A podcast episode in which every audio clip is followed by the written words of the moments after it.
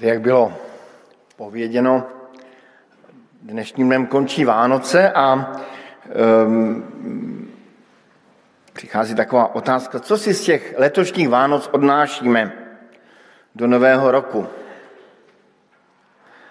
Um, kazatelé prý dávají otázky, které nikoho nezajímají, um, ale možná, že některé otázky nejsou špatné, mně připadá tahle celkem dobrá, tak jsem namyšlený o sobě. E, tedy, co si odnášíme do z Vánoc letošních? Nějaký zážitek, nějaký dárek, nějakou radost, nějakou myšlenku?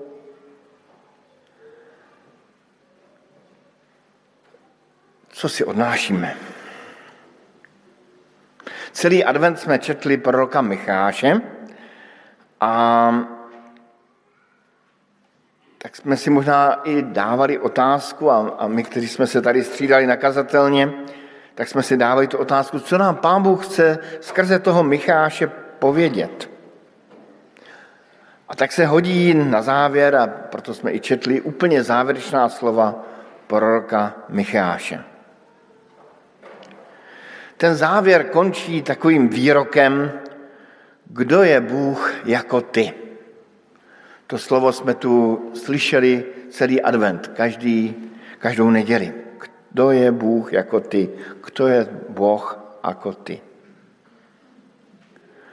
To slova zvolání, kdo je Bůh jako ty, musel vyslovit někdo, kdo prostě něco věděl o Bohu. Někdo, kdo měl nějakou zkušenost s Pánem Bohem. A pokud nám mají Vánoce něco dát, pak si dovoluji navrhnout, že nám mají dát úžas. Kdo je Bůh jako ty? V tom zvolání je jakási míra poznání, ale i jakási míra nového překvapení.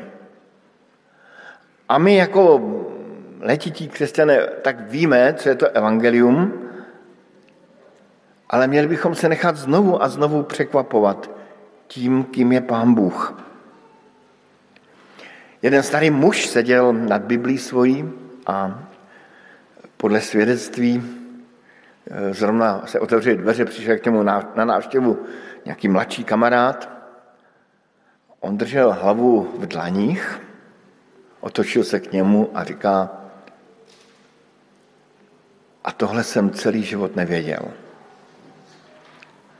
A byl to takový starý písmák, který ten, kdo pečlivě četl Bibli. A znovu byl překvapen něčím, čím ho pán Bůh oslovil. A tak bych si přál, aby každé Vánoce pro každého z nás byly větším překvapením než v loni. Abychom po každých Vánocích mohli říct, kdo je Bůh jako ty.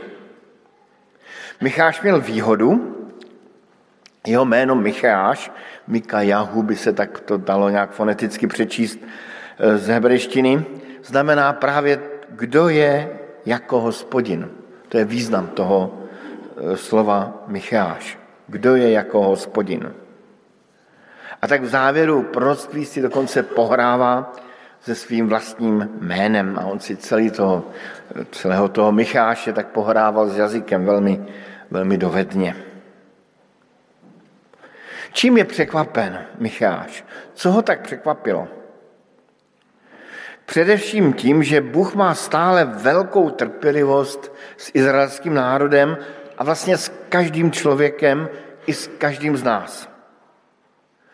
Kdo je Bůh jako ty, který snímá nepravost nebo vinu, promíjí nevěrnosti pozůstatku svého dědictví, nesetrvá ve svém hněvu, neboť si oblíbil milosrdenství. Opět se nad námi smiluje,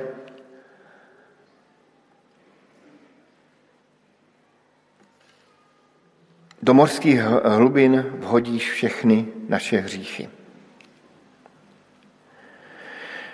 Micháš si byl vědom hříchu svého lidu a i v předchozích kapitolách Micháše najdeme přímo seznamy hříchů. Snad by některé pasáže z toho Micháše mohly sloužit i jako spovědní zrcadlo. Tak i doporučuji, abyste se podívali znovu do toho Micháše a přečetli si těch šest kapitol.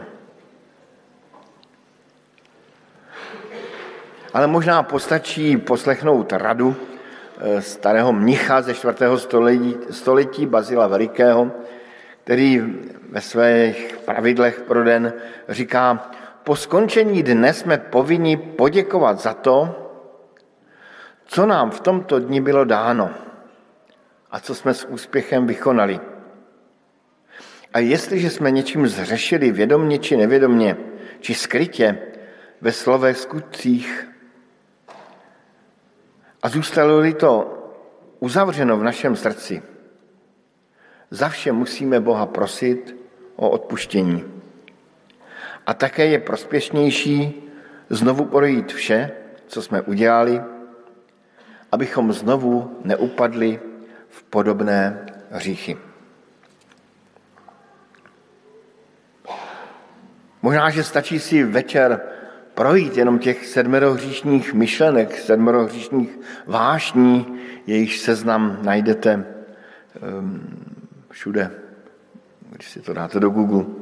Pícha, závist, smyslnost, lenivost, hněv, obžarství, lakomství, chamtivost. Východní tradice k tomu dodává osmou myšlenku marnou slávu. Člověk si najednou uvědomí, že se nás nějaký hřích, buď to se o nás tak jakoby otřel, znečistil nás, anebo přímo něco skaženého pramení v našich srdcích. Možná, že to stačí ještě zjednodušit a vzpomenout si na to, že hřích, to slovo hebrejské chet, znamená minutí cíle. Kolikrát člověk v životě mine svůj cíl, cíl svého života, cíl svého dne, cíl svého rozhovoru. Za chvíli budeme slavit večeři páně a při ní si pravidelně dáváme otázku. Vyznává, že jsi hriešním člověkom a že nie si před Božou tvárou o nič lepší než druhý ľudia?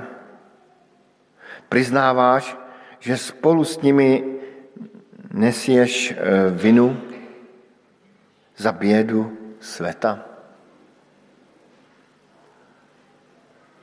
Přiznávám, že tu otázku sám mám velmi rád. A mě osobně se velmi dotýká. Tedy je tu hřích, hříšnost, konkrétní sklon dělat zlé věci. Hřích je lákavý a umí člověka zajmout, svázat. Je totiž někdy příjemné, jsou chvíle, kdy je příjemné nenávidět,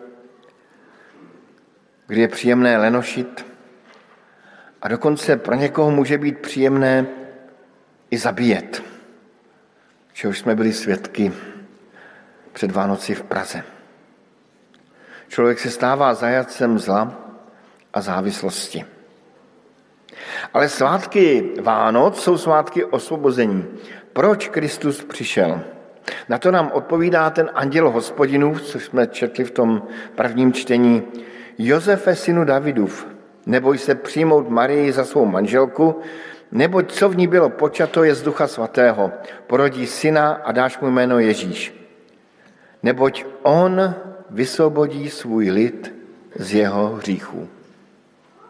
Lebo on zachrání svůj lid z jeho hriechů. Tedy smysl příchodu Krista a Vánoc je vysvobození od hříchu.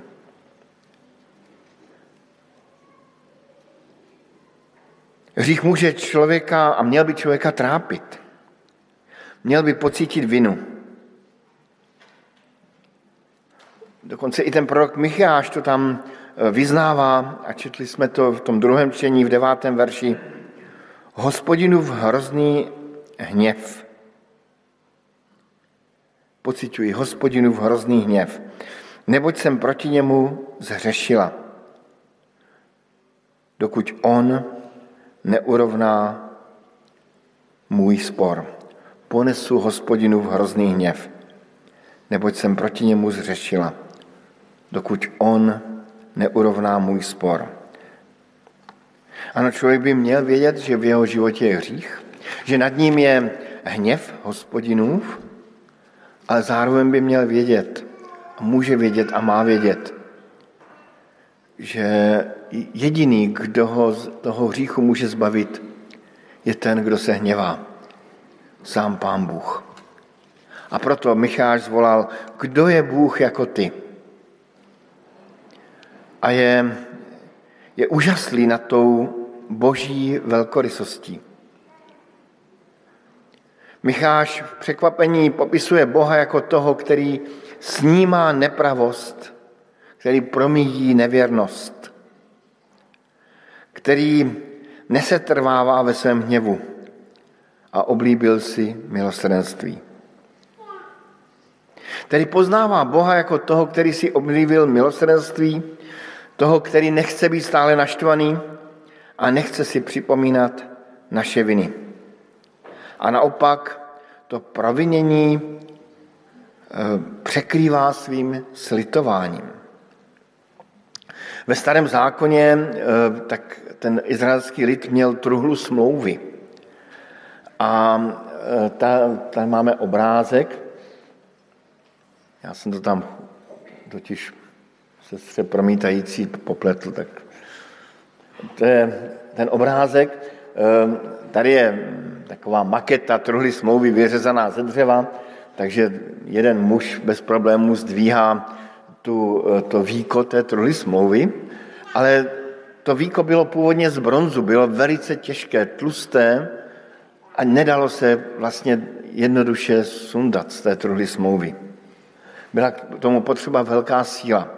A uvnitř té, smlouvy, eh, té truhly smlouvy byly desky zákona. A všechno to bylo přikryto tím víkem. A to víko se příznačně jmenuje slitovnice. Slitovnice. Jako kdyby pán Bůh i tou truhlou smlouvy chtěl povědět, je tu smlouva s vámi, já dobře vím, že ji budete porušovat.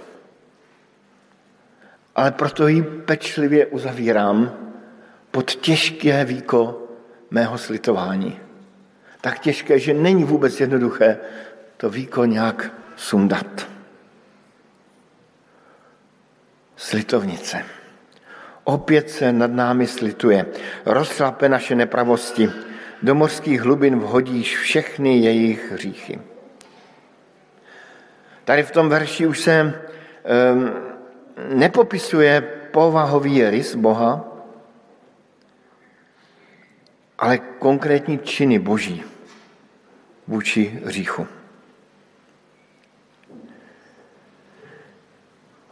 to slitování boží není, není eh, jenom nějaký soucit. To slitování, ten, ten význam toho slitování je soucit, ale v božím případě je to soucit, je to boží pláč nad člověkem, stejně tak, jako člověk pláče nad svým hříchem, ale pán Bůh nezůstává u toho citu. Proměňuje ten svůj cit, to svoje slitování, ten svůj pláč v konkrétní čin. A tím činem je právě narozené dítě v Betlémě, které vezme hříchy každého člověka. Um, jeden um, kněz, středověký kněz, napsal zvláštní, zvláštní báseň, která se jmenuje Hořící dítě která je až taková drastická. Ehm, a vypráví o tom, jak jednou v noci měl vidění dítěte, které hoří. A které říká, že pro spásu jejich stravují se v ohni palčivém. Bych krví je obmil je a každý z nich byl zachráněn. A potom ta báseň končí slovy, po těch slovech se ztratil ten zjev zázračný a mě blesklo v mysli, že dnes je hod vánoční.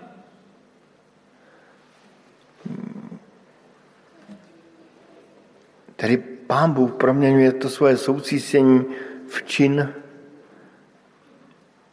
malého dítěte, jehož narození oslavujeme.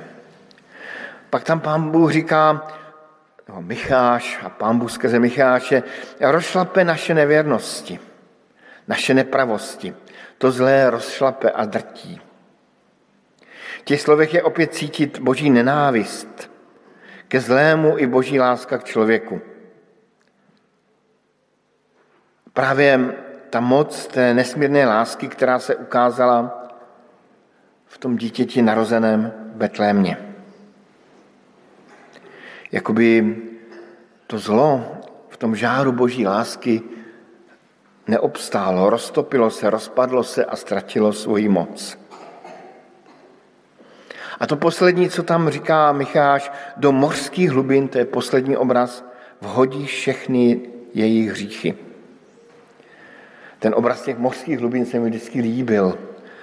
Um, moře to bylo pro lid starého zákona místo největších hlubin, kde sídlí zlé bytosti. Tam někam do těch hlubin patří naše hříchy. A v té hebrejštině tam použito slovo vrhat, jako odhazují něco, čeho se chci, čeho se chci zbavit. A pán Bůh um, se rozhoduje, že nás baví našich hříchů. Když křesťan konvertita je křtěn, tak ehm, v některých zborech je nořen do vody. Tady vidíte, že ten křtěný, dokonce z loňského roku, tam není ani vidět, jak je tam ponořený. A nebo je pokropen jako symbol té uzavírající se hladiny nad jeho životem. A Pavel o křtu mluví jako ponoření do vody a mluví o křtu jako o symbolickém pořbu. Něčeho těžkého se zbavujeme a necháváme v hlubinách.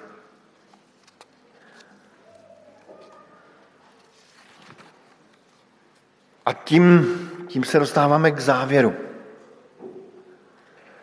Máme před sebou Vánoce, máme za sebou Vánoce spíše, a nám nezbývá, než se za nimi ohlédnout, jak si uvědomit, co Pán Bůh pro nás udělal a zvolat spolu s Michášem kdo je Bůh jako ty? Kdo je Boh jako ty? Amen.